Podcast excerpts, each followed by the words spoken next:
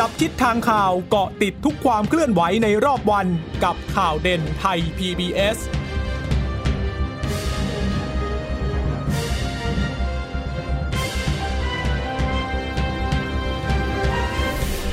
สวัสดีค่ะ สวัสดีค่ะ ต้อนรับคุณผู้ฟังสู่ข่าวเด่นไทย PBS นะคะ เราพบกันเป็นประจำทุกวันจันทร์ถึงศุกร์บ่ายๆแบบนี้ค่ะ อัปเดตข้อมูลข่าวสารที่เกิดขึ้นตั้งแต่เช้า มาจนถึงช่วงค่ำ ช่วงบ่ายก่อนจะส่งต่อประเด็นไปยังข่าวค่ำมิติใหม่ทั่วไทยค่ะ ค่ะ คุณผู้ฟังสามารถรับฟังข่าวเด่นไทย PBS ได้นะคะ ผ่านทางเว็บไซต์ไทย PBS radio com หรือว่าจะฟังผ่านทางแอปพลิเคชันไทย PBS podcast ได้ด้วยนะคะะวันนี้ก็มีหลายเรื่องหลายประเด็นนะคะ มีทั้งเรื่องของออการถแถลงคดีชิงทองนะคะที่ย่านวังหินที่วันนี้ปบตรก็ถือว่าเป็นการถแถลงวันสุดท้ายนะคะก่อนที่จะส่งต่อการปฏิบัติหน้าที่ตำแหน่งพบตรให้กับพลตำรวจเอกสุวัสด์แจ้งยอดสุขนะคะซึ่งเป็นพบตรคนใหม่นะคะแล้วก็มีเรื่องของอการประชุมของคณะกรรมการแก้ไขรัฐธรรมนูญ3ฝ่าย ที่วันนี้จะต้องมีการสรุปรายชื่อกันด้วยนะคะะเริ่มด้วยเรื่องของการแก้ไขรัฐธรรมนูญกันก่อนดีไหมคะ คุณเจษตาคะค่ะ วันนี้ก็มีหลายประเด็นด้วยกันนะคะ ที่มีความเคลื่อนไหวเกี่ยวกับเรื่องนี้ เพราะว่าหลังจากที่มีการตั้งกรรมธิการขึ้นมาแล้วเนี่ยทางฝ่ายค้านเขาก็ประกาศตั้งแต่แรกเขาไม่ร่วมสังฆกรรม แต่ทีนี้เนี่ยเรื่องของร่างแก้ไขรัฐธรรมนูญ วันนี้ก็ยังมีการพูดกันอยู่นะคะ เพราะว่าที่โรงแรม Miracle Grand Convention ค่ะ คุณชวน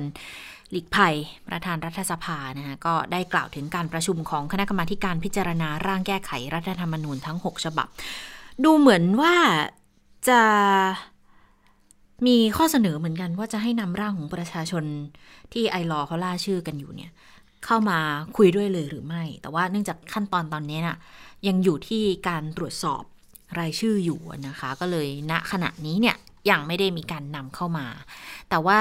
ก็พูดถึงเรื่องนี้เหมือนกันก่อนที่จะรับหลักการในการลงมติรับร่างแก้ไขทั้งฉบับว่า ถ้ามีร่างใดร่างหนึ่งตกไปแล้วเนี่ย มันจะไม่ส่งผลกระทบ ต่อสถานการณ์บ้านเมืองไหม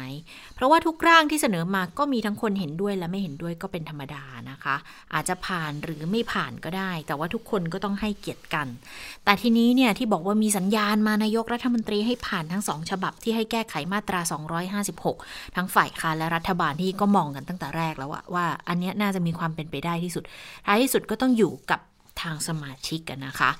แล้วการลงมติเห็นชอบร่างแก้ไขรัฐธรรมนูญ ถึงตอนนี้อาจจะมีสสลงมติกันเอกฉันแล้วล่ะ แต่ว่าจะผ่านได้มันก็ต้องมีสวอยู่ดีหนึ่งในสามแปดสิบสี่เสียงเนี่ยนะคะ ก็เลยคาดหวังกันว่า ถ้ากมทแก้ไขพิจารณาร่างแก้ไขทั้งฉบับก่อนรับหลักการแล้วหารือพูดคุยกัน ก็คาดหวังจะให้เกิดทางออกที่ดีทั้งสองฝ่ายค่ะ เพราะว่าคุณชวนก็บอกก่อนหน้านี้ ก็ดำเนินการใด ๆ ก็อย่าไปหักด้ามพระด้วยเข่าเลย นั่นก็คือ คือถ้าประนีประนอมได้รอมชอมอะไรกันได้ ก็ให้ทำดีกว่านะคะแต่ทีนี้คุณชวนก็พูดถึงเรื่องของคนที่ลงชื่อว่าจะต้องโหวตร่างรัฐธรรมนูญด้วยหรือไม่ จะเป็นยังไงเนี่ยไปติดตามจากคุณชวนกันค่ะนั่นแล้วแต่สมาชิกคือสำคัญที่สุดก็คือรัฐมนูลก็กำหนดเอาไว้เนี่ยสมาชิกต้องปฏิบัติหน้าที่ด้วยความซื่อสัตย์สุจริตและต้องไม่อยู่ภายใต้ ความกดดันหรืออิทธิพลใดๆหรือสิ่งที่เป็นหลักของสังคมสิทธิกรรมระบบกับการเมืองที่ผมได้พูดในสภานั้นนะครับเพราะว่ากฎหมายที่เสนอเนี่ยถ้าเราฟังทั้งในสภาและนอกสภาส่วนหนึ่งก็ไม่เห็นด้วยอีกส่วนหนึ่งก็เห็นด้วยนี่มันก็มีความเห็นเป็นธรรมดาในก ฎนะครับแต่ว่าแสดงว่าการโหวตนี่ก็ถือว่าเป็นสิทธิ์เป็นเอกสิทธิ์ของสมาชิกใช่ไหมคะถ้ามันผ่านแค่บางร่างมันไม่ผ่านบางร่างค่ะมันไม่ได้ทำให้สถานการณ์การเมืองร้อนแรงผมคิดว่าเป็นเรื่องธรรมดาอย่างหนึ่งในสังคมมากถูกไหมในระบบนี้เนี่ยเมื่อเราเลือกส่วนงานนะครับที่เราเขาใช้บุญที่ได้ดีก็เป็นสิ่งที่ของ ผู้นำพอผมเชื่อทุกคนก็รู้ว่าสิ่งที่ควรจะทำคืออะไรนั่นก็เป็นเสียงของคุณชัวนะคะ ก็ก็แล้วแต่ละกันว่าสมาชิกแต่ละคนนั้นจะเห็นควรอย่างไรนะคะออนอกจากคุณชัวแล้วนะคะ คุณพรเพชรวิชิตโทรชัยประธานวุฒิสภา ก็มีการกล่าวถึงปัญหาการที่คณะกรรมการพิจารณาร่างรัฐมนูญแก้ไขเพิ่มเติมก่อนที่จะรับหลักการบอกว่า คุณพรเพชรบอกว่าต้องกลับไปพิจารณาว่าการที่มีกรรมธิการไม่ครบทุกฝ่าย แล้วก็ต้องเข้าใจว่ากรรมธิการชุดนี้มีหน้าที่ในการศึกษากรอบระยะสั้น ๆ เพียง 30 วันเท่านั้น ซึ่งผลการศึกษาที่ออกมา ต้องไม่ใช่การจะล้มร่างใดร่างหนึ่ง แต่ว่าการหาเรือกันเนี่ยมันจะได้ผลดีมากกว่าจะมาถกเถียงในที่ประชุมรัฐสภานะคะไปฟังเสียงของคุณพรเพชรกันค่ะ ปัญหาที่จะต้องมอบให้คณะกรรมการชุดนี้ก็คือปัญหาแรกก็คือ การที่มีกรรมธิการไม่ครบไม่ครบทุกฝ่ายนะครับก็จะดำเนินการอ่ออย่างไรก็ฝากให้กรรมธิการของเราไปพิจารณาพูดคุยกับกรรมธิการจากพรรคการเมืองนะครับประการแรกประการที่สองก็ต้องเข้าใจว่า รรมธิการชุดนี้มีขึ้นเพื่อศึกษาและภายในระยะเวลาจำกัดภายในเวลา 30 วันนะครับ การศึกษานั้นเนี่ยก็จะไม่ได้หมายความถึงการที่จะไปเข้าใจว่าจะไปพูดง่ายๆจะไปล้มล่างไม่ใช่แต่การหารือกันในลักษณะกรรมธิการเนี่ยมันจะได้ผลดีกว่า การที่จะพูดโต้เถียงกันในห้องประชุมสภาอันนี้ที่เขาแจ้งผมมานะแล้วผมก็มีความรู้สึกเช่นนั้นเหมือนกันแต่ผมก็ไม่แน่ใจว่าเขาจะมีการตั้งกรรมธิการหรือไม่ ค่ะ แต่ว่าคุณพรเพชรก็บอกว่า ส่วนตัวก็รู้สึกเสียดายนะที่พักการเมืองบางพักเนี่ยไม่ได้เข้าร่วมในคณะกรรมการชุดนี้ เพราะว่าถ้าหากได้เข้าร่วมแล้วเนี่ยก็จะเห็นข้อดีข้อเสียจุดเด่น จุดด้อย จุดแข็งในแต่ละร่าง แล้วก็จะนำไปสู่การแก้ไขนะคะเอ่อทั้งนี้การที่พักร่วมเสนอให้มีการตั้งคณะกรรมการ ก็เพื่อต้องการเคลียร์ปัญหาทั้งหมดที่เกิดขึ้น ก่อนที่จะลงมติรับหลักการ โดยยืนยันว่าแม้ว่าจะไม่มีพักฝ่ายค้านเข้าร่วม แต่ร่างก็ไม่ตกไปนะคะ เนื่องจากว่าต้องรอการลงมติรับหลักการในวาระแรก ซึ่งตอนนั้นเนี่ยก็คงจะได้เห็นเขาลางแล้วแหละว่าร่างใดเนี่ยจะได้รับความเห็นชอบ แล้วก็มีข้อสังเกตอย่างไร นอกจากนั้นคุณพรเพชรยังพูดถึงร่างของฉบับภาคประชาชนด้วยนะคะ ก็บอกว่าก็ต้องศึกษาตรวจสอบข้อมูลให้รอบคอบ เพราะว่าการเสนอกฎหมายที่ผ่านมาเนี่ยก็เจอปัญหาเรื่องของรายชื่อของ ประชาชน ดังนั้นหากร่างของไอรอตรวจสอบได้ไม่ทัน ก็จะต้องเร่งนำ6ฉบับเดิมเนี่ยเข้าสู่ที่ประชุมก่อน เพราะว่าเป็นเรื่องเร่งด่วนนะคะ แล้วก็มีการกล่าวถึงกรณีการแต่งตั้งสมาชิก วุฒิสภาแทนตำแหน่ง ผู้บัญชาการเหล่าทัพเดิมอ่าเพราะว่าเอ่อกันยายนนี้นะคะ ผู้บัญชาการเหล่าทัพเดิมก็จะเสียนใช่ไหมคะค่ะแล้วก็เอ่อ ก็จะต้องแบบมีผู้บัญชาการเหล่าทัพคนใหม่เข้ามาทำหน้าที่โดยตำแหน่งหรือเปล่า ตรงส่วนนี้ประธานวิสภาก็บอกว่า ก็จะต้องให้บุคคลที่เข้ารับตำแหน่งเนี่ยแสดงคุณสมบัติให้ถูกต้องตามรัฐธรรมนูญ โดยเฉพาะเรื่องของการถือครองหุ้นที่เกี่ยวข้องกับสัมปทานของรัฐ รวมถึงการถือครองหุ้นสื่อที่จะต้องไปจัดการเรื่องดังกล่าวให้เสร็จสิ้นด้วย ก็อย่างเช่นพบตรคนใหม่ก็คือพลตำรวจเอกสุวัสด์แจ้งยอดสุขก็จะต้องไปเป็นสวโดยตำแหน่งด้วยใช่ใช่ไหมโดยตำแหน่งก็จะมี 5 ท่านด้วยกันนะนะคะ ที่มาจากทางเหล่าทัพแล้วก็ทางตำรวจด้วยนะคะ ก็ต้องเคลียร์ก่อนว่าอ่าคุณสมบัติก็ต้องถูกต้องตามรัฐธรรมนูญโอนหงโอนหุ้นอะไรให้เรียบร้อยนะ ถึงมานั่งในตำแหน่งนี้ได้ แล้วเขาจะต้องเป็นคนโหวตในครั้งต่อไปด้วยใช่ไหมสำหรับอืม5คนเนี่ยแต่ว่าคราวที่แล้วอย่าลืมว่าอ่าทั้ง 5 ท่านที่ที่มาจากกองทัพสัดส่วนกองทัพก็ไม่ได้ไปไปร่วมในการโหวต ในการพิจารณาร่างแก้ไขรัฐธรรมนูญด้วยนะคะออส่วนไอรอก็ก็ตรวจสอบข้อมูลใช่ไหมตอนนี้ก็อยู่ระหว่างการตรวจสอบเรื่องของรายชื่ออยู่นะคะ ว่าจะถูกต้องหรือเปล่าถ้าเกิดว่าถูกต้องก็ก็น่าจะได้บรรจุ อ่ออยู่อยู่ในบรรจุในสมัยหน้าไปเลยค่ะนะคะ แต่คือถ้าไม่ทันก็ 6 ฉบับเดิมก็เข้าสู่ที่ประชุมก่อนได้อยู่แล้วนะคะ ทีนี้ที่เอ่อรัฐมนตรีช่วยว่าการกระทรวงมหาดไทย อย่างคุณนิพนธ์บุญญามณีค่ะรองหัวหน้าพักประชาธิปัตย์ก็พูดถึงเรื่องนี้เหมือนกัน ก็บอก คือในหลักการเนี่ยถึงแม้รัฐธรรมนูญ ถึงแม้คอรมอค่ะจะไม่ไม่ได้ส่งร่างแก้ไขรัฐธรรมนูญ จากทางฝั่งคอรมอมานะ แต่ว่าก็เป็นความเห็นพ้องในนามของพรรคร่วมรัฐบาลอยู่แล้วค่ะ ก็เลยเชื่อว่าพรรคร่วมเนี่ย พูดคุยกันได้ ตอนนี้ก็ยังไม่มีบรรยากาศที่กระทบกระเทือนความสัมพันธ์ระหว่างพรรคร่วมรัฐบาล แล้วก็เห็นว่าเรื่องของการแก้ไขรัฐธรรมนูญเนี่ยเป็นปัญหาที่พูดคุยได้ ก็หลักการเบื้องต้นเนี่ยนะคะ พอสสเซ็นชื่อเสนอแก้แล้วเนี่ยก็น่าจะต้องลงมติอย่างตามยติที่เสนอไปอะนะอืมอย่างอย่างอ่าทางร่างของวิปรัฐบาลใช่ไหมก็มีสสเซ็นชื่อเสนอมาแล้ว กลุ่มนี้ก็ควรที่จะลงมติ สนับสนุนร่างนี้ด้วยนะคะ ส่วนจุดยืนของประชาธิปัตย์เนี่ยเป็นยังไง ก็สนับสนุนแก้ไขมาตรา 256 ค่ะ จะได้มีสสรขึ้นมาได้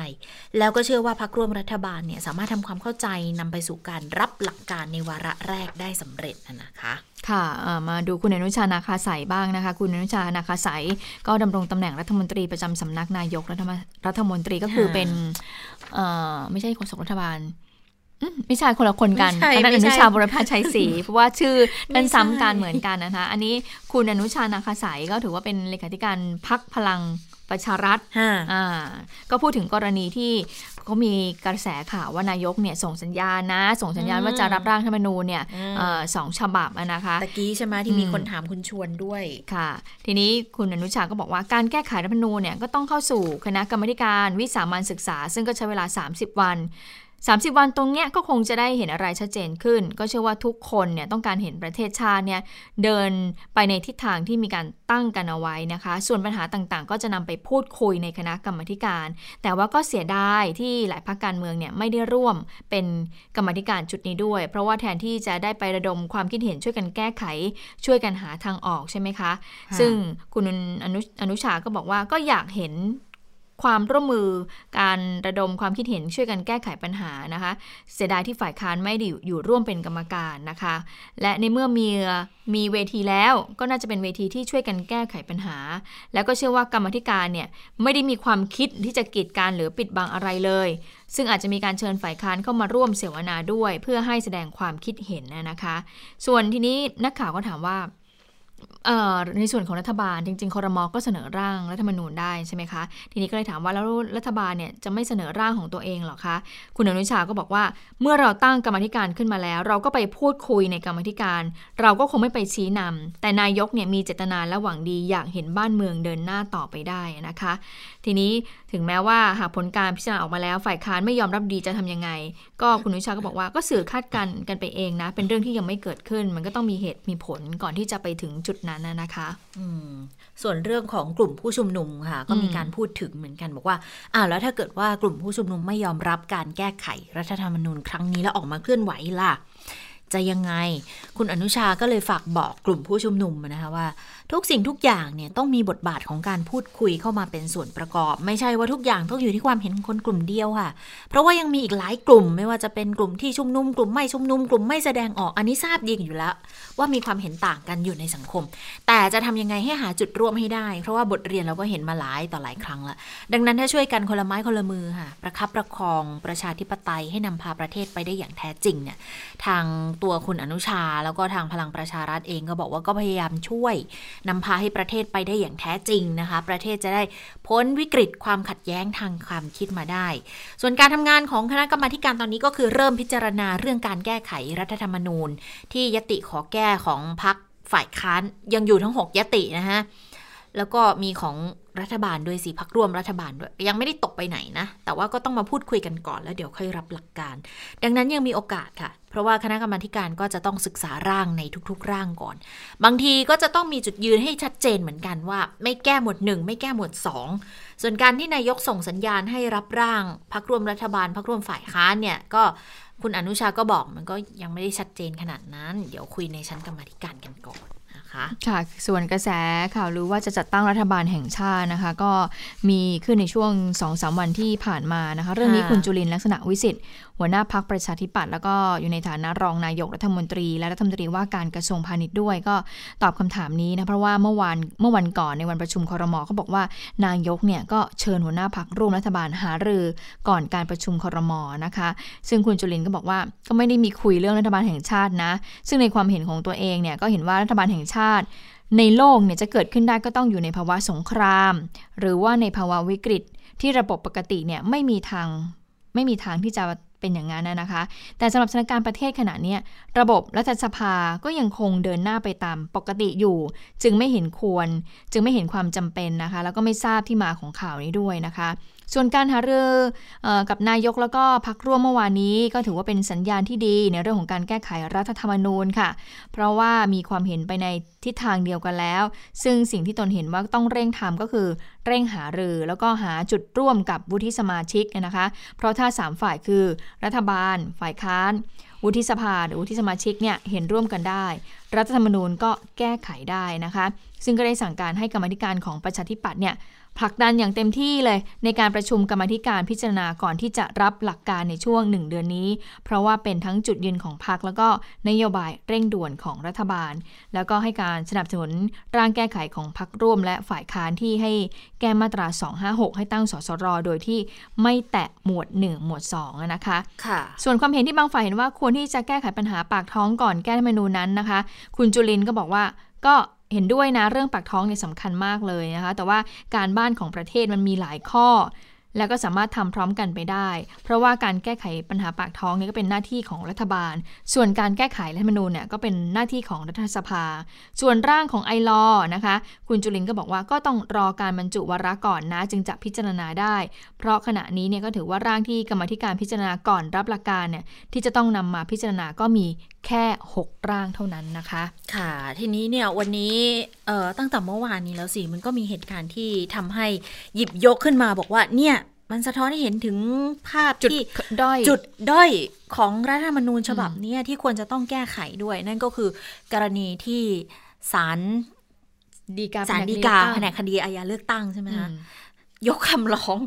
กรณีที่คุณผู้ฟังจำได้ไหมที่มีการเลือกตั้งที่เชียงใหม่ ตอนเลือกตั้งใหญ่แหละ แล้วก็มีสสมาแล้วล่ะหนึ่งคนแต่พอดีมีเรื่องร้องบอกว่าอันนั้นสสพักเพื่อไทยสสพักเพื่อไทยใส่ซองผ้าป่าหรือซองอะไรเนี่ยอ่าทำบุญ จริงๆเขาบอกว่าเป็นซองแบบว่าเทียนสะเดาะเคราะห์อืมใส่ไป2,000บาท แล้วก็เลยบอกว่าเนี่ยเป็นการซื้อเสียงเหมือนกับว่าทำทำให้ตัวเองเป็นที่รู้จักเพื่อที่จะให้คนมาลงคะแนนให้สรุปศาลก็ยกฟ้องไป ก็บอกว่าก็ไม่ได้ผิดอะไรนี่ มันเดี๋ยไม่วได้คุณเป็เจนษตาต้องเล่าด้วยว่า หลังจากนั้นที่เขาผิดไปแล้วเนี่ยเขาก็มีการเลือกตั้งเขาก็ต้องเลือกตั้งซ่มใหม่ อืมก็เลือกตั้งซ่อมใหม่เพราะว่าตอนนั้นมันใบส้มอ่าใช่ไหมใบส้มก็เลือกตั้งซ่อมใหม่ ก็ได้คนมาแทนแล้วด้วย ก็คือคุณศรีนวลจากตอนที่เคยเป็นอนาคตใหม่ใช่ไหมคะตอนนี้ก็มาอยู่พรรคก็มาถูภูมิมาใจอยู่ไทภูยมิละใจไทยแทนอืมก็ได้เข้ามาอยู่ในสภาแล้วเนี่ย แต่ปรากฏว่าพอศาลสั่งสรุปบอกว่าอ้าวไม่มีความผิด แล้วอย่างนี้ใครจะไปรับผิดชอบต่อตำแหน่งที่เขาต้องเสียไปล่ะ อืมอืมก็แล้วแล้วมันทำให้เกิดตัวแปรทางการเมืองอีกหลายหลายอย่างด้วยกันด้วยโอ้นะยต้อคะงถกกันมากโอ้เลยถกกันเยอะเลย วันนี้ค่ะพักที่อาจจะไม่ได้เกี่ยวข้องโดยตรง แต่ว่าถือว่าก็มองว่ามันเป็นปมปัญหาเนี่ยอย่างประชาธิปัตย์นะคะคุณราเมศรัตนชเวงโฆษกพักประชาธิปัตย์คือคุณดาเมศจริงๆเขาเป็นก็เป็นทนายความนักกฎหมายด้วยแหละ ใช่เขาก็ค่อนข้างที่จะรู้ถึงเรื่องของ ข้อปัญหาต่างๆ ที่เกิดขึ้นจากการบังคับใช้รัฐธรรมนูญฉบับนี้เนี่ย ก็ออกมาพูดเหมือนกัน อย่างเงี้ยสสตัวจริงเป็นคนชนะคะแนนมาด้วย ก็ควรได้รับสภาได้ควรได้เข้าสภานะ ก็ก็เลยหยิบยกกรณีนี้แหละที่ศาลฎีกาแผนกคดีเลือกตั้งตัดสินคุณสุรพล ผู้สมัครสสเขต 8 เพื่อไทยเชียงใหม่ไร้ความผิดเพราะว่าใส่เงินทำบุญใส่ซอง ทำบุญผ้าปงผ้าป่าอะไรอย่างเงี้ยนะคะ ก็เลยบอกว่าก็นี่มันชัดเจนแล้วเนี่ย ว่าพอคุณสุรพลไม่มีความผิดทางตามกฎหมายเลือกตั้ง ก็กลายเป็นข้อข้องใจหลายฝ่ายเหมือนกันว่ากกตสั่งให้เลือกตั้งใหม่ไปแล้วประกาศผลเลือกตั้งรับรองการเลือกตั้งไปแล้วเรียบร้อย จากกรณีใส่เงินทำบุญให้พระ2,000 บาทเนี่ยบอกว่าตอนนั้นบอกว่าเขาไปผิดกฎหมายเลือกตั้งสสมาตรา 73วรรคสองโดยรัฐธรรมนูญแล้วกฎหมายเลือกตั้งสสก็บอกว่าคำสั่งถึงที่สุดจัดการเลือกตั้งใหม่ได้ คุณบุญศรีนวลบุญลือชนะการเลือกตั้งซ่อมพอศาลบอกไม่ผิดแล้วเนี่ย แต่กระบวนการต่างๆ มันมาจนถึงขั้นนี้แล้วเนี่ยเยียวยาผู้ได้รับผลกระทบ เพราะว่ามีการเลือกตั้งใหม่ไปแล้วเนี่ยมีปัญหาปรากฏ ก็เท่ากับว่ามันเป็นกระบวนการที่ขัดและแย้งกับความเป็นธรรมและความเป็นจริง ดังนั้นสสตัวจริงเนี่ยควรจะเป็นคุณสุรพลเกียรติชัยากรที่ปิดหีบเลือกตั้งไปแล้วอันแดะคะแนนมาอันดับหนึ่งมากกว่า แต่ปรากฏว่าคำสั่งของกกตมาทำให้เกิดปัญหาลักษณะนี้อืมเพราะมันไม่มีการถ่วงดุลค่ะ ทุกคำสั่งที่เกี่ยวกับการเลือกตั้งไม่ควรจบที่กกตอืมแต่ควรให้ศาลฎีกาเป็นคนเคาะมาอืมจะได้มีการถ่วงดุลมีการตรวจสอบร่วมกันอีกครั้งหนึ่งจะได้เป็นหลักประกันไง ดังนั้นถ้าแก้รัฐธรรมนูญก็หยิบประเด็นนี้แหละขึ้นมาทบทวนไปด้วยเลยนะคะ นี่ก็จะเป็นอีกมุมมองหนึ่งที่สะท้อนให้เห็นถึงปัญหาที่มันเกิดขึ้นจากการบังคับใช้รัฐธรรมนูญฉบับนี้ด้วยเช่นกันนค่ะมาดูอีกท่านหนึ่งนะที่พูดถึงเรื่องของอจุดบกพร่องของรัฐธรรมนูญฉบับนี้ก็คือกรณีของคุณสุรพลเเกียรติชัยยากรนี่แหละนะคะก็คือคุณเทพไทยเสนาพงศ์สสนครศรีธรรมราชพรรคประชาธิปัตย์นะคะ คุณสุรคุณเทพไทยก็บอกว่าอันเนี้ย เหตุการณ์นี้ก็ถือว่าเป็นจุดบกพร่องของรัฐธรรมนูญฉบับปี 60 เลยนะ ที่ได้ประกาศใช้มาเป็นเวลา 3 ปีนะคะ และยิ่งนานวันยิ่งใช้เนี่ยก็ยิ่งเห็นจุดบกพร่องมากขึ้นตามลำดับเลยนะคะ โดยกรณีของคุณสุรพลเนี่ยก็เป็นการปฏิบัติหน้าที่ตามกฎหมายที่รัฐธรรมนูญเนี่ยกำหนดไว้ที่ให้กกตเนี่ยกำหนด หน้าที่อย่างนี้นะคะ หากเกินความเสียหายใด ๆ ที่ไปกระทบสิทธิ์ต่อผู้ใด ก็ต้องดำเนินการเรียกร้องสิทธิ์ตามขั้นตอนของกฎหมาย ซึ่งก็ยากต่อการเยียวยา เพราะว่าเป็นมันเป็นความเสียหายที่เกิดขึ้นจากบทบัญญัติของรัฐธรรมนูญฉบับนี้นะคะ อืมแล้วก็บอกว่าเอ่อ ข้อบกพร่องของมนูญฉบับนี้ที่ไม่มีความชัดเจน ในเรื่องของคุณสมบัติการพ้นจากตำแหน่งสสและไม่ใช่ผลจากคำพิพากษาศาลฎีกาให้เป็นที่สุดด้วย มากำหนดคุณสมบัติของผู้สมัครรับเลือกตั้งเป็นสสเพราะว่าการร่างรัฐธรรมนูญฉบับนี้ขึ้นมา เพียงแค่ต้องการสร้างภาพให้เห็นว่ารัฐธรรมนูญฉบับนี้เนี่ยเป็นฉบับ ปราบโกงเท่านั้นอืมพยายามสร้างภาพกีดกันไม่ให้ผู้เคยกระทำความผิดตามกฎหมาย ปปช หรือกฎหมายเลือกตั้งเข้าสู่ตำแหน่งสสซึ่งในทางปฏิบัติเนี่ยรัฐธรรมนูญฉบับนี้เนี่ยไม่สามารถป้องกันการทุจริตคอร์รัปชันได้แต่ประการใด เป็นได้แค่การโฆษณาชวนเชื่ออะคุณเทพไทยบอกนะว่าเป็นอืมโฆษณาชวนเชื่อ หวังผลในการลงประชามติเท่านั้นนะนะคะ ดังนั้นเพื่อไม่ให้เกิดความเสียหายทางการเมืองไม่รู้จักจบสิ้นอย่างนี้เนี่ย ที่เกิดขึ้นจากบทบัญญัติของรัฐธรรมนูญฉบับนี้ ก็จำเป็นนะต้องร่วมมือกันผลักดันให้มีการแก้ไข รัฐธรรมนูญทั้งฉบับ โดยจัดตั้งสสรขึ้นมา เพื่อจัดทำร่างนูญฉบับใหม่ ที่มาจากประชาชนอย่างแท้จริง ดูเหมือนว่าเสียงของสสพักประชาธิปัตย์เนี่ยจะเห็นด้วยกับการ แก้ไขมาตรา 256 แล้วก็นำไปสู่การจัดทำร่างนูญฉบับใหม่ขึ้นมานะคะ เพราะฉะนั้นดูแล้วนะเสียงนะก็จะโทนไปเดียวกับฝ่ายค้านของทางพรรคเพื่อไทยนะคะ ค่ะ ก็มาทำนองทำนองที่ทำให้ แหม่จังหวะมันพอเหมาะพอดีเหมือนกันนะอืมที่ทำให้มีการเสริมให้เห็นว่าทำไมควรจะต้องแก้ไขรัฐธรรมนูญ โดยเฉพาะในเรื่องของการเลือกตั้งด้วยใช่ไหมคะ แต่ว่าสี่ยติจำได้ไหมที่สี่ยติเพิ่มเข้ามาที่ฝ่ายค้านเสนออะค่ะเอ่อก็บอกว่าที่ให้มีเอ่อแก้ไขระบบการเลือกตั้งให้มีบัตรสองใบเหมือนเดิม ซึ่งไม่รู้ว่ามันมันรวมกับเรื่องของเรื่องนี้ด้วยหรือเปล่านะอืม ไม่แน่ใจเหมือนกันแต่ว่าอืมอันนี้เนี่ยมันเป็นเรื่องและขนี่องการคือตรวจสอบโกงใช่ไหมอืมเพราะว่าเอ่อเป็นเรื่องที่เกี่ยวข้องกับการเลือกตั้ง ที่มีอืมพรบเลือกตั้งด้วย แล้วก็ทางกกตก็ได้รับอำนาจเหมือนกับว่า ก็อำนาจที่เขาจะเคาะได้เลยว่าจะเลือกตั้งใหม่หรือไม่เลือกตั้งใหม่ อันอันเนี้นี้ยมันน่าสนใจตรงนี้ คุณค่ะชูศักดิ์ศิรินินที่เป็นรักษาการหัวหน้าพักเพื่อไทยอยู่ตอนนี้ก็มีการพูดถึงเหมือนกัน คุณชูศักดิ์ก็บอกว่าพรรคเพื่อไทยพยายามบอกแล้วนะให้อำนาจกกตอย่างเนี้ยคือให้ในการเอ่อพิจารณาสอบสวน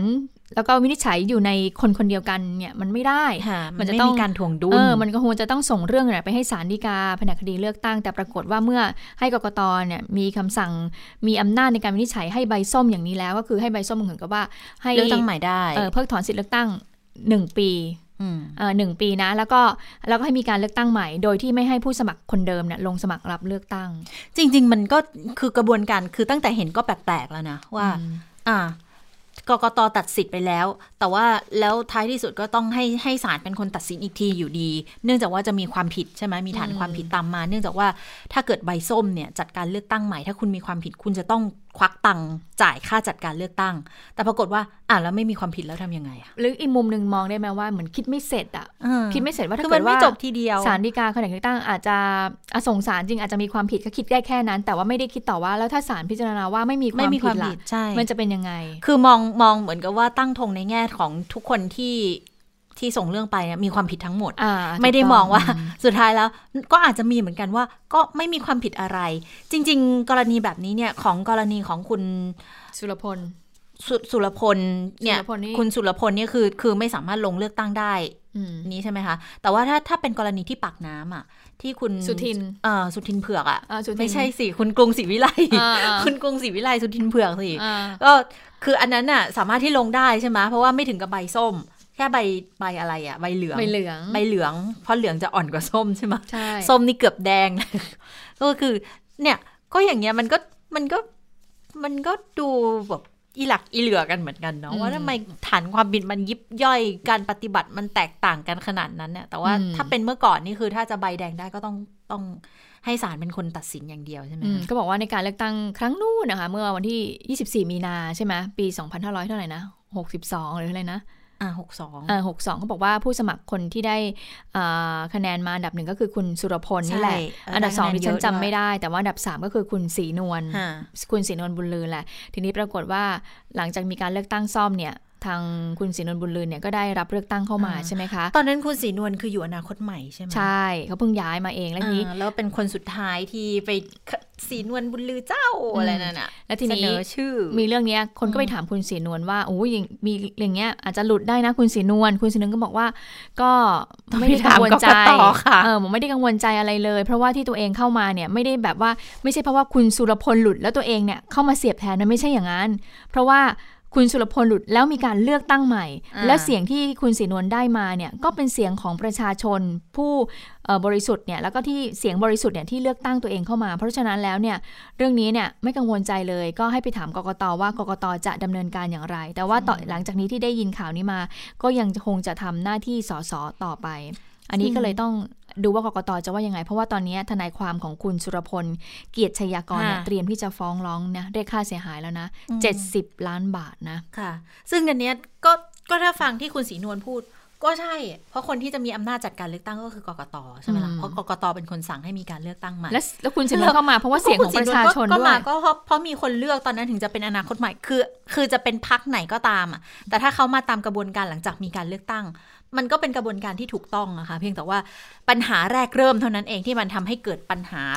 เป็นเป็นเป็นผลลูกโซ่ตามมาจนถึงตอนนี้อะนะก็อยู่ที่กกตแล้วแหละจะจัดการกับปัญหานี้ยังไงอะนะเพราะว่ามันไม่ได้เหมือนกับไออ่าตอนจริง ๆ มันก็มันก็ดูแล้วมันก็คล้ายๆ กับตอนที่ต้องชักเข้าชักออกกับตำแหน่งปาร์ตี้ลิสต์เหมือนกันนะคะ ที่อืมเป็นแบบว่าพักเล็กเดี๋ยวอ้าวพักเล็กหลุดเดี๋ยวพักเล็กเข้ามาใหม่อะไรอย่างเงี้ย มันก็เป็นลักษณะที่ผูกโยงมาเป็นแบบเดียวกันแหละ ดังนั้นก็ อืม นะน่าสนใจเหมือนกันว่า แล้วจะเอายังไงกันต่อกับระบบการเลือกตั้ง แล้วก็เรื่องของการตรวจสอบทุจริตการเลือกตั้งที่ให้อำนาจกกตเป็นคนจัดการเลยนะ คะค่ะ ส่วนมาตรการคนละครึ่งนะคะ ก็คือที่นายกที่คอรมอเนี่ยได้มีการอนุมัติเรียบร้อยแล้วเมื่อวานนี้นะคะ มาตรการคนละครึ่งเนี่ยก็หมายถึงว่ารัฐเนี่ยจะจ่ายให้ 50%ของยอดใช้จ่าย ซึ่งไม่เกิน 3,000 บาท ก็ให้จำนวน 10 ล้านคนก็คือพูดง่ายๆว่า เดี๋ยวเขาจะเปิดให้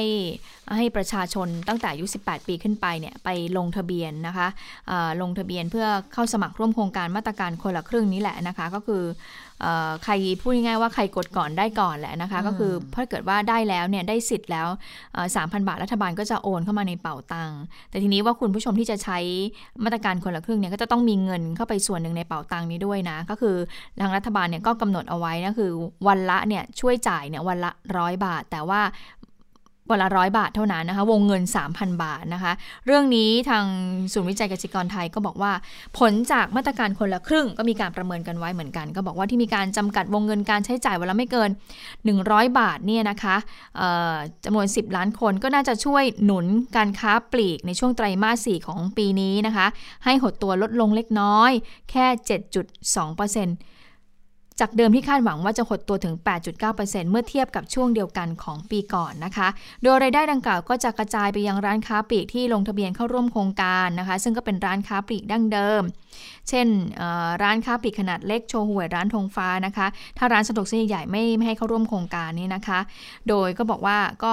น่าจะทำให้กระตุ้นภาพรวมของ เรื่องของการใช้จ่ายได้ในปีนี้นะคะ ทีนี้คุณจิรชตาตกลงอืมวงเงินเขาไม่เกิน 100 บาท หรือไม่เกิน 150 บาทเนี่ยเขาเปลี่ยนแล้วใช่ปะ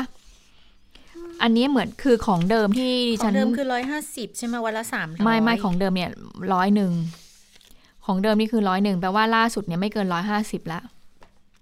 ของเดิมร้อยหนึ่งเหรอคะใช่เพราะว่าที่เห็นมาคือของเดิม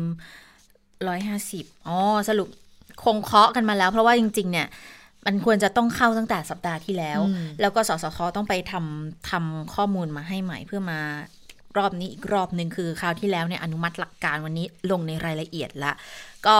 สรุปว่าภาครัฐจะร่วมจ่ายค่าอาหารเครื่องดื่มสินค้าผ่านฝ่ายผู้ซื้อ 50%แต่ไม่เกิน 150 บาทต่อวันก็คือ คนละไม่เกิน 3,000 บาทตลอดระยะเวลา วงเงินรวมตรงนี้จะ 30,000 ล้านนะคะก็ร่วมจ่ายกันคนละครึ่ง ก็ช่วยลดภาระค่าใช้จ่าย ก็เชื่อว่าน่าจะเติมกำลังซื้อของประชาชนให้ใช้จ่ายหมุนเวียนไปถึงผู้ประกอบการรายย่อยได้ต่อเนื่องอีกหลายรอบ ตีเป็นเงินสักประมาณ 60,000 ล้านบาทนะคะ ค่ะทางด้านคุณละวลนแสงสนิทผู้อำนวยการสำนักงานเศรษฐกิจการคลัง วันนี้คงจะทำหน้าที่ตำแหน่งนี้สุดท้ายแล้วมั้งคะใช่เราก็บอกว่ามาตรการแจกเดี๋ยวต้องไปเงิน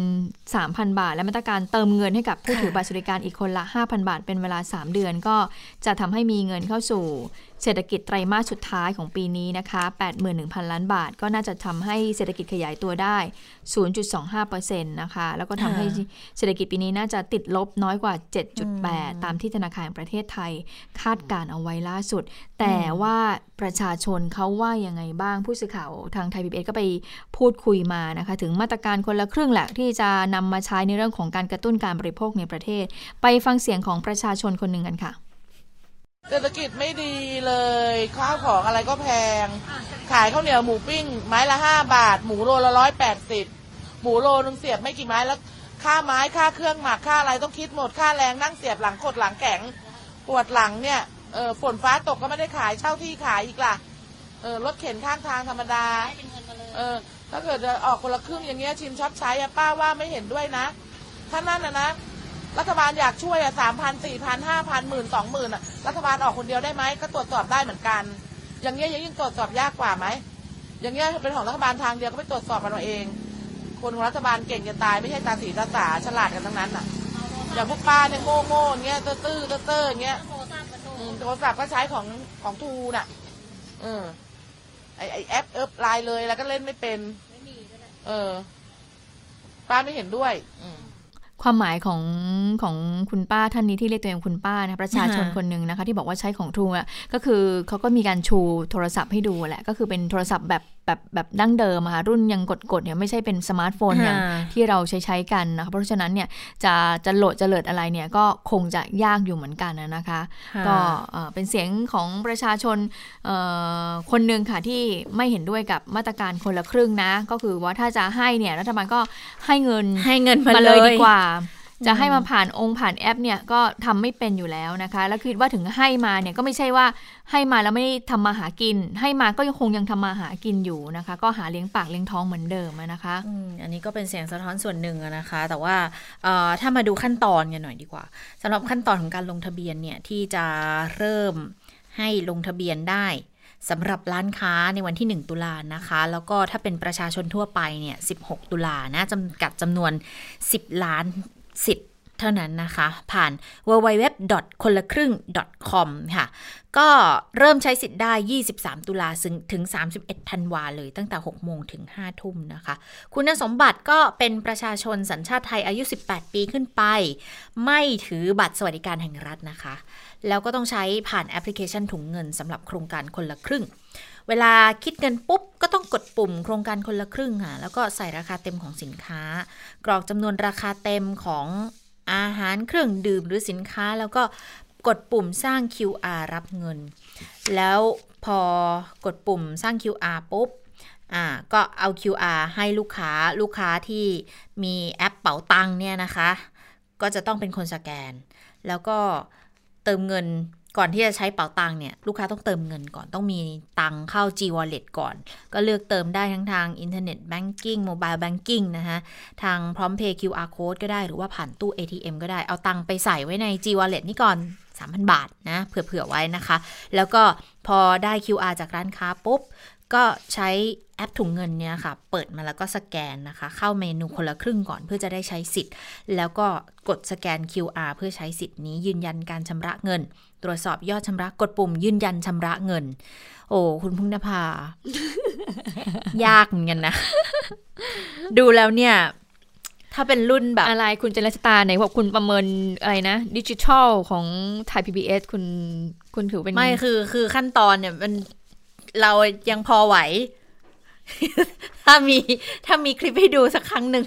ก็รู้ละว่าต้องทำไง แต่คิดดูสิ ถ้าเป็นคุณพ่อคุณพึ่งนภาเงี้ย เจ็ดสิบปีอะไม่ได้ไม่ได้ไม่ได้ ไม่ไหวใช่หไม่ได้นี่คือ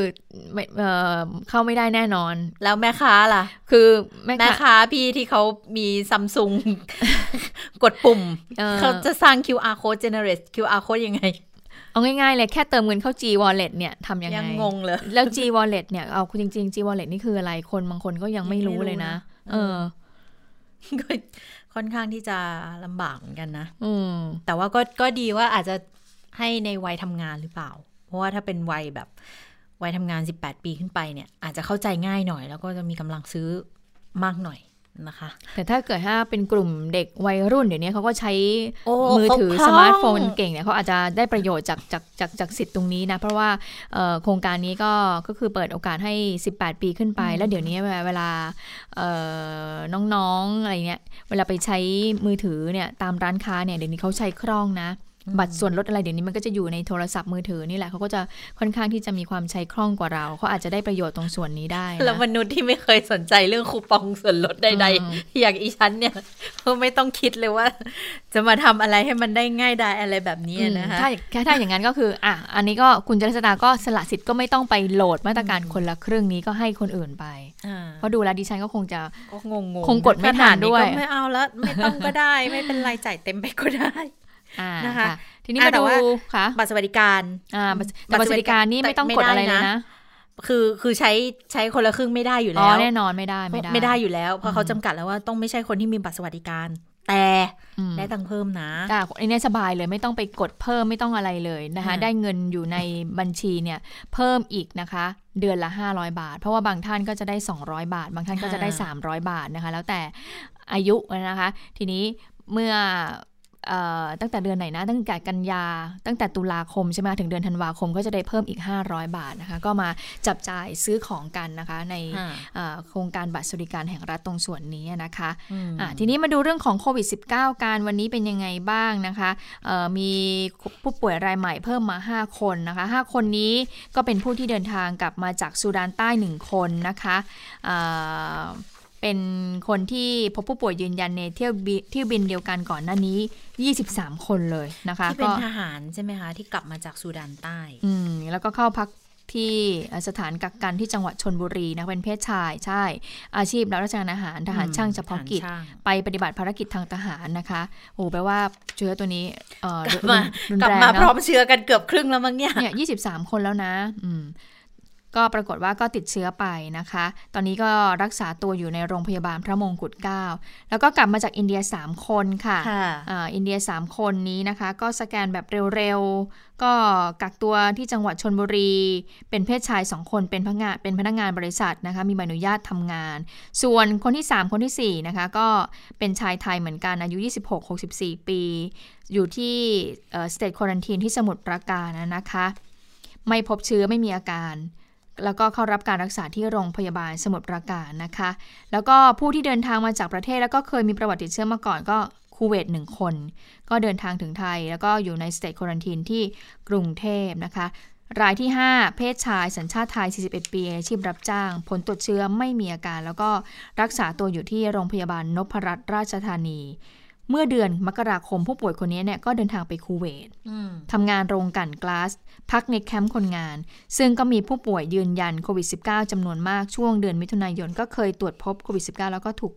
กักตัวในสถานที่โรงงานจัดให้ก่อนเดินทางมาไทยตรวจหาเชื้อแล้วก็ไม่พบเชื้อค่ะ ก็ทำให้ตอนนี้ไทยอยู่ที่ 3,564 คนค่ะ ค่ะ ก็นี่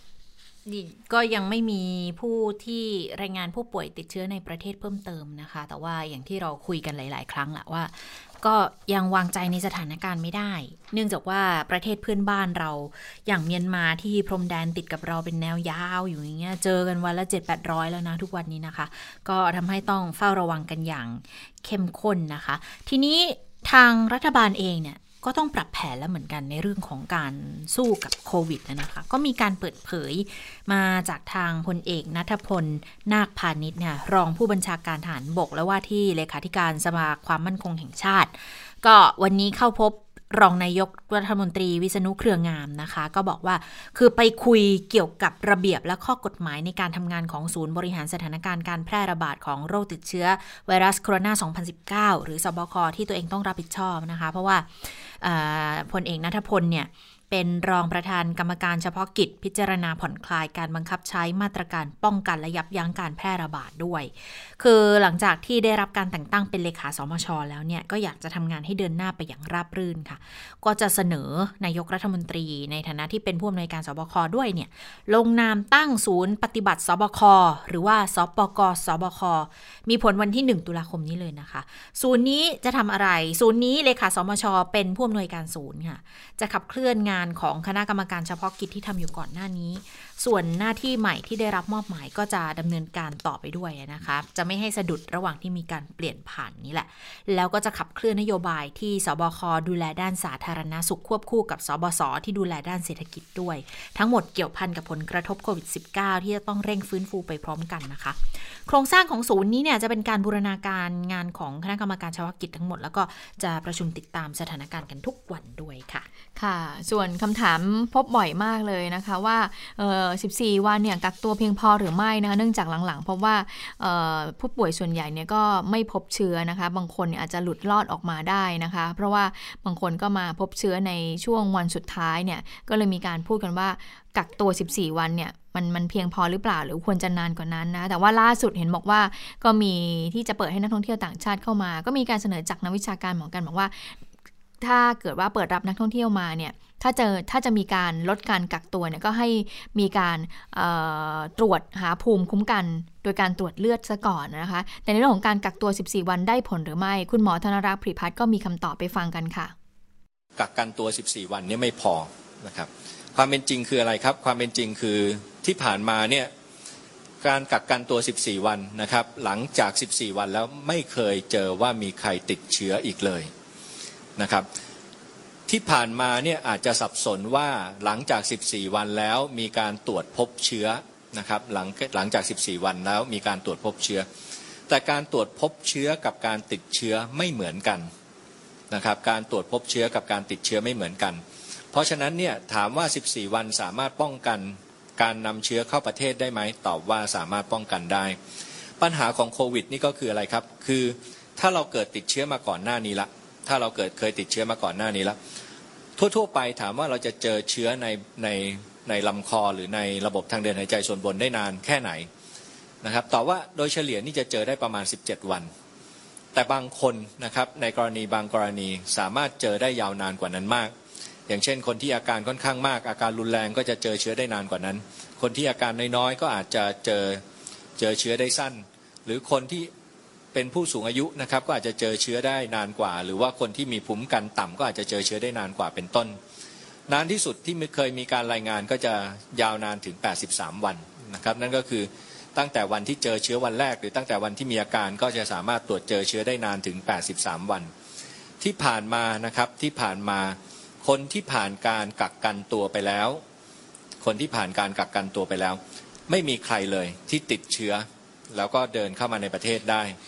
ที่ผ่านมาที่เราเจอก็คือคนที่ติดเชื้อมาก่อนนะครับ แล้วก็ผ่านการกักกันตัวแล้วไปตรวจเจอปรากฏว่าเจอเชื้ออีกครั้งหนึ่งตรงนี้ไม่ใช่การติดเชื้อครั้งใหม่ แต่เป็นการตรวจเจอเชื้อได้ใหม่อีกครั้งหนึ่งนะครับ ถามว่าเชื้อพวกนี้มันสามารถแพร่จากคนไปคนได้ไหมตอบว่าไม่สามารถแพร่ได้นะครับ อืม เข้าใจไหมคะ คุณชิตา ก็อีกนิดนึงเข้าใจแล้ว กะก็เป็นคำถามที่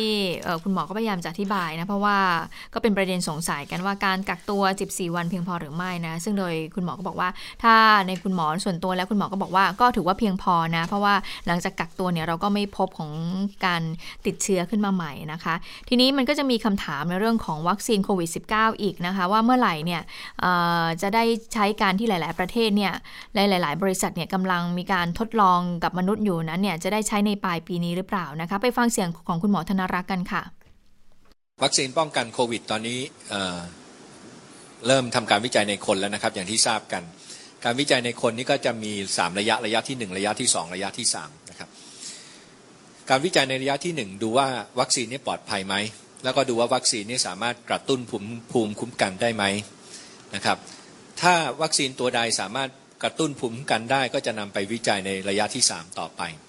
การวิจัยระยะที่3เนี่ยก็ดูว่าไอ้วัคซีนที่สามารถกระตุ้นภูมิคุ้มกันได้ในระยะที่ 1 กับ2เนี่ยจะสามารถป้องกันการติดเชื้อได้จริงหรือเปล่านะครับวัคซีนที่กระตุ้นภูมิคุ้มกันได้ไม่ได้แปลว่ามันจะสามารถป้องกันโรคได้เสมอไป ตัวอย่างที่ชัดเจนที่สุดก็คือการวิจัยวัคซีนโรคเอดส์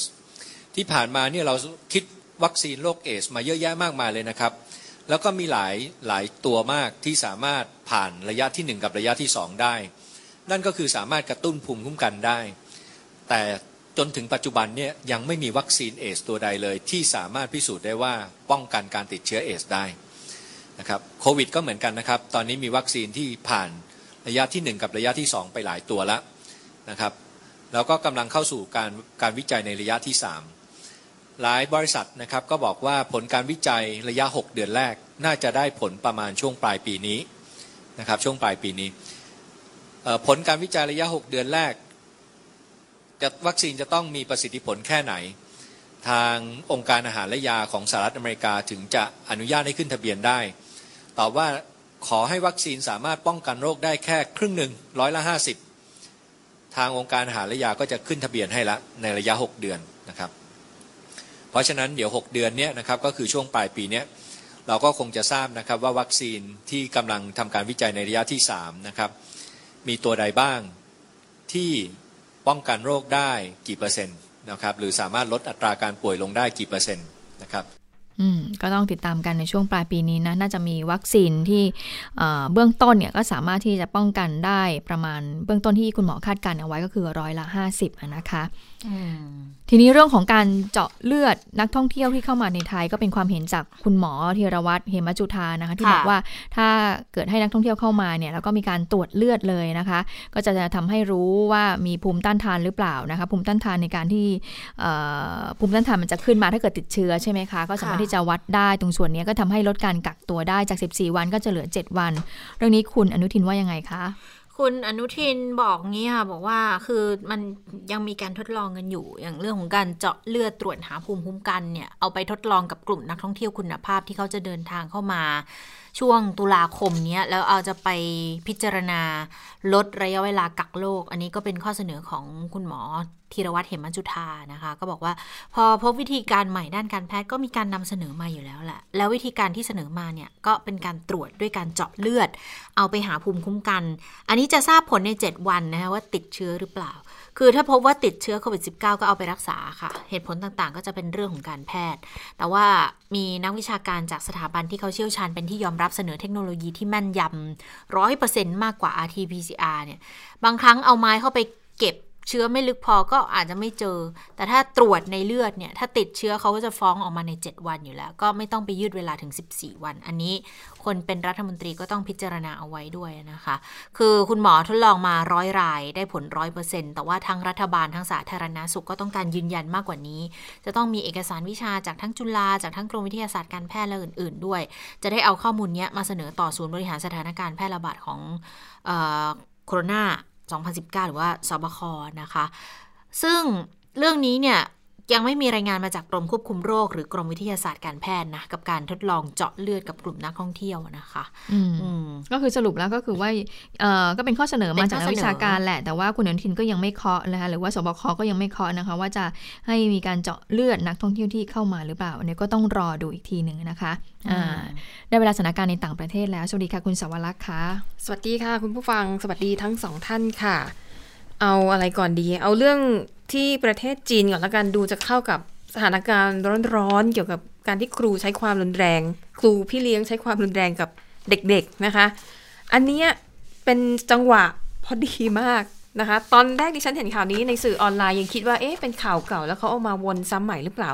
ปรากฏว่าเรื่องนี้เป็นคำตัดสินของศาลที่เพิ่งมีขึ้นสัปดาห์นี้นั่นก็คือที่มณฑลเหอหนานนะคะ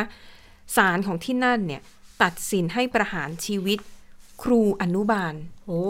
เนื่องจากว่าครูอนุบาลคนนี้ค่ะ ไปวางยาให้กับเด็กนักเรียนคือเธอเนี่ย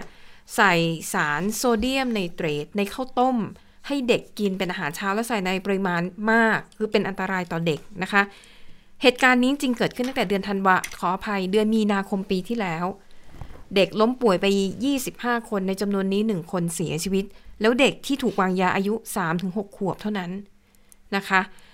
ก็เป็นคดีความกันมา แล้วเด็กที่เสียชีวิตเนี่ยน่าสงสารมากเพราะว่าไม่ใช่ถูกวางยาแล้วเสียชีวิตเลยคือเด็กเนี่ยป่วยตั้งแต่เดือนมีนาคมแล้วเพิ่งจะมาเสียชีวิตเมื่อเดือนมกราคมที่ผ่านมา ก็คือทรมานอยู่หลายเดือนเลยนะคะ แต่ว่าสัปดาห์นี้ค่ะศาลเพิ่งจะมีคำตัดสินว่าให้ประหารชีวิตครูคนนี้ อันนี้ก็เลยเป็นข่าวที่จากประเทศจีน แต่ว่าได้รับความสนใจในเมืองไทยมากเลยนะคะ แต่ก็ครูคนนี้เนี่ยน่าจะยื่นอุทธรณ์ นะคะเพื่อขอลดโทษสำหรับสารโซเดียมไนเตรตเป็นสารที่สามารถทานได้นะคะ แล้วก็ถ้าใช้ในปริมาณที่เหมาะสมเนี่ยแล้วก็จะนำไปใส่ในพวกสารอาหารที่ถูกแปรรูปอย่างเช่น หมูยอกุนเชียงเนื้อเค็มเนี่ยทานได้ แล้วตามกฎหมายบอกว่าต้องใส่ได้ไม่เกิน คืออาหาร 1 กิโลกรัมเนี่ยใส่สารโซเดียมไนเตรตได้ไม่เกิน 500 มิลลิกรัม นะคะ แต่ว่าครูท่านนี้เนี่ยคือจงใจ ในรายงานข่าวเนี่ยบอกว่าสาเหตุน่าจะมาจากการที่ครูคนนี้เนี่ยคือทะเลาะกับเพื่อนครูด้วยกัน แต่ว่าดันไปลงที่เด็กนักเรียนนะคะ อันนี้ก็เป็นเหตุการณ์เลวร้ายที่เกิดขึ้นกับเด็กในประเทศจีน ส่วนอีกเรื่องนี้ต้องมาเล่าให้ฟังก็คืออผลการดีเบตนะคะหรือว่าการประชันวิสัยทัศน์นัดแรก ระหว่างโดนัลด์ทรัมป์ประธานาธิบดีนะคะ อันนี้มาจากฝั่งริพับลิกัน แล้วก็โจไบเดนนะคะ จากพรรคเดโมแครตถือว่าเป็นครั้งแรกนะ ที่ทั้งคู่ได้มาปะทะคารมกันแบบจริง ๆ จังๆนะคะ แต่หลายคนบอกว่าพอดูจบแล้วเนี่ย มันดูไม่ใช่การโต้วาทีมันไม่ได้แทบไม่ได้แสดงวิสัยทัศน์อะไรเลย เพราะว่ากลายเป็นการขุดเรื่องนู้นเรื่องนี้มามาต่อว่ากันมาโจมตีกัน แล้วก็ไปเอาแต่เรื่องในอดีตน่ะมาพูด คือพิธีกรเนี่ยต้องชมว่าเก่งมากนะคะคริสวอลเลสเนี่ย ดิฉันบอกเลยถ้าดิฉันไปนั่งตรงนั้นเนี่ยคงทำไม่ได้อย่างเขา คือเป็นบรรยากาศที่เวลาคนที่ไบเดนพูดทรัมป์ก็พูดแทรกตลอดเวลาเขามีการนับด้วยนะ อันนี้ตลกมาก CBS เนี่ย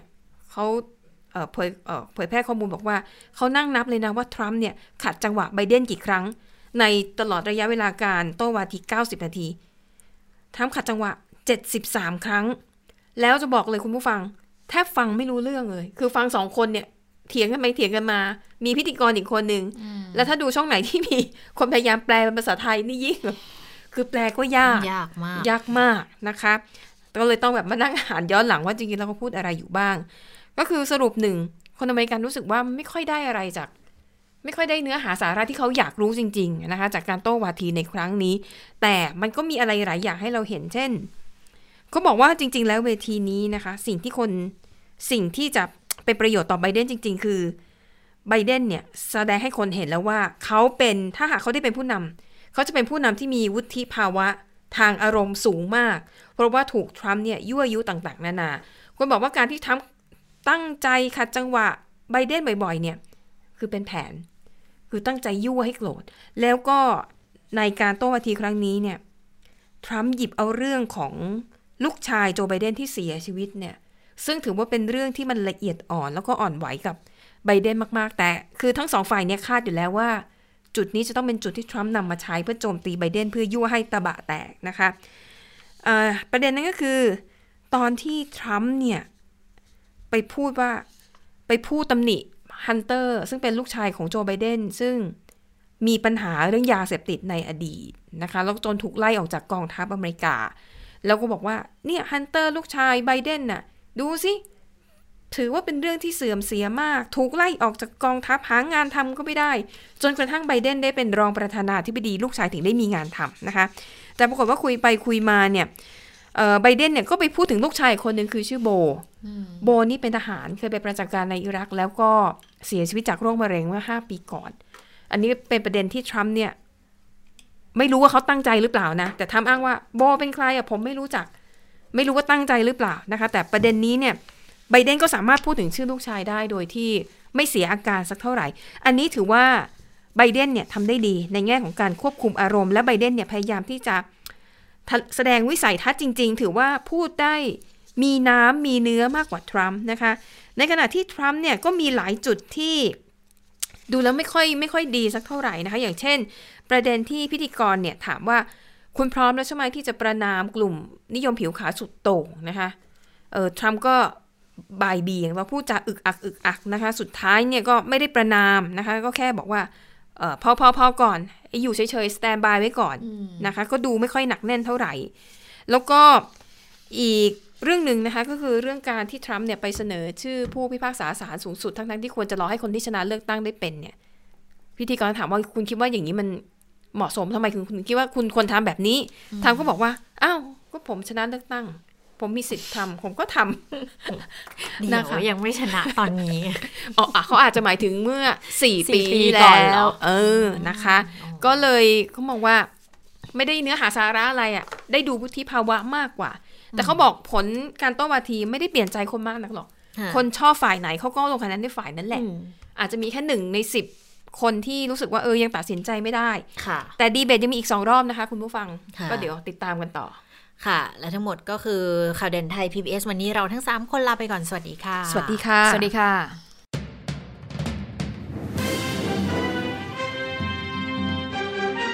ติดตามข่าวเด่นไทย PBS ได้ทุกวันจันทร์ถึงศุกร์ เวลา 15นาฬิกา ทางไทย PBS ดิจิทัล Radio